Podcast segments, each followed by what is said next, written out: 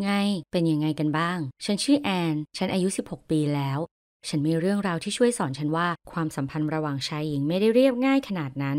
และนี่คือตอนที่ฉันค้นพบว่าแม่ฉันนอกใจพ่อ และพ่อก็รู้เรื่องนี้ด้วย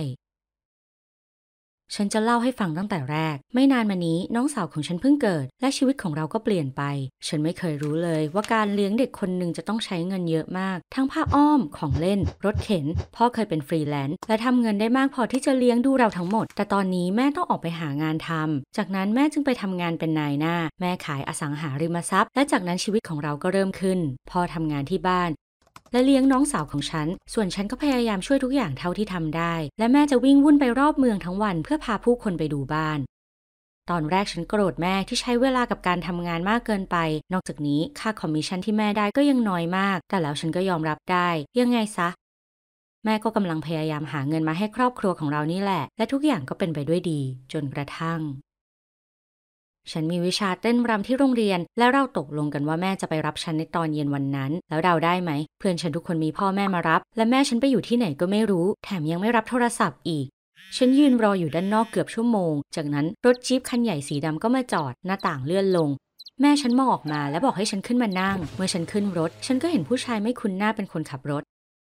ตลอดทางแม่คุยกับเขาอย่างเงียบๆและหัวเราะคิกคัก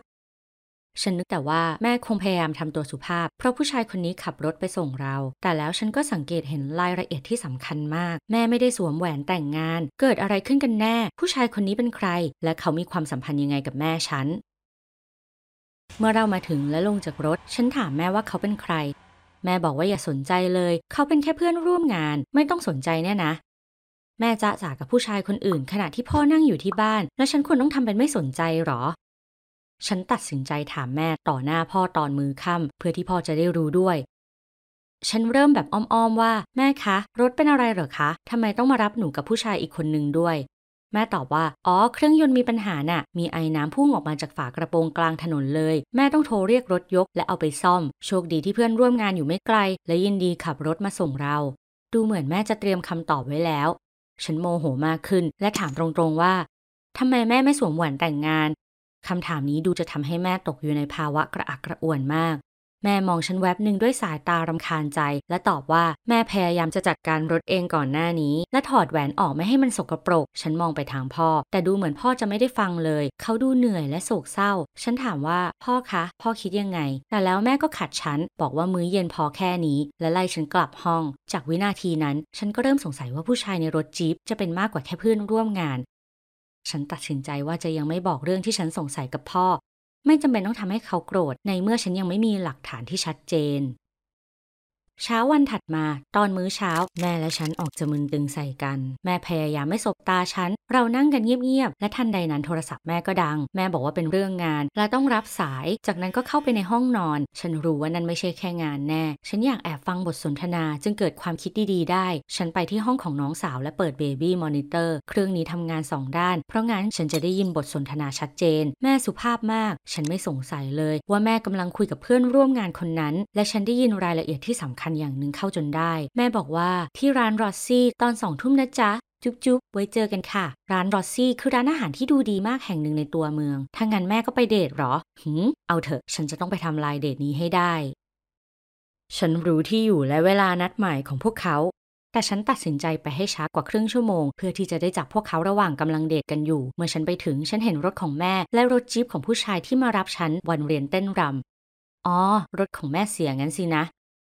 ฉันโกรธมาก เมื่อเดินไปที่หน้าต่างทายซิว่าฉันเห็นอะไร แม่ของฉันและผู้ชายคนนั้นนั่งทานมือค่ำสุดโรแมนติกที่มีทั้งเทียนและวน์ฉันยืนอยู่ตรงนั้นนานเป็นนาที แล้วทันใดนั้น เขาก็โน้มตัวไปหาและจูบแม่ ฉันทนเก็บความโมโหไม่ได้อีกต่อไปแล้ว ฉันตรงไปที่ร้านอาหาร และเริ่มตะโกนใส่แม่ว่า แม่ทำแบบนี้ได้ยังไง พ่ออยู่คนเดียวดูแลลูกของแม่ ระหว่างที่แม่มาออกเดทเนี่ยนะ แม่ทำแบบนี้กับพ่อและหนูได้ยังไง ชั่วขณะนั้นผู้ชายคนนั้นก็ยืนขึ้น แล้วถามด้วยท่าทางสับสนว่า อะไรนะ พ่อ แมรี่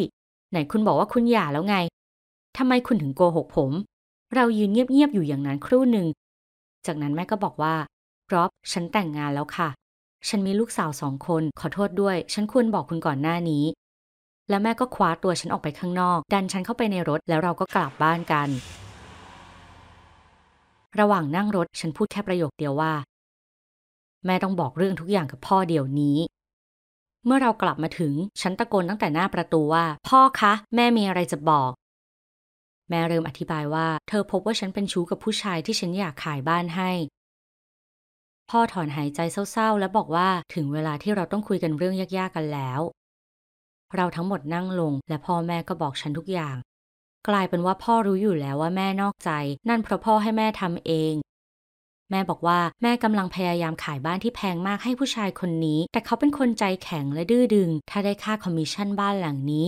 จะพอให้เราอยู่ได้ทั้งปี เพราะงั้นแม่เลยถามพ่อว่า ถ้าแม่ล่อลวงให้ผู้ชายคนนี้ให้ความร่วมมือซื้อบ้านได้ พ่อจะว่าอะไรไหม และตอนนี้ข้อตกลงนั้นก็ล่มไปแล้วเพราะฉัน แต่ฉันยังโกรธและสับสน และแม่คิดว่าเดทนี้จะจบลงยังไง แม่จะไปที่บ้านเขาไหม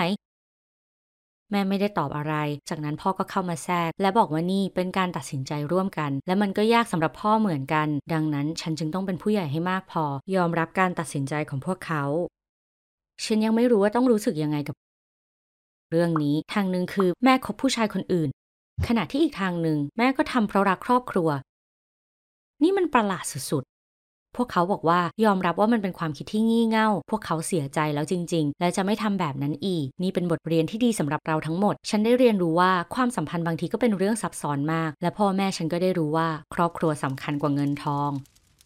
คุณจะทำยังไง ถ้าพ่อแม่ของคุณตัดสินใจแบบเดียวกันนี้ เขียนลงในช่องคอมเมนต์ ขอบคุณที่ติดตามชม อย่าลืมกดไลค์และแชร์วิดีโอให้กับเพื่อนๆด้วยนะ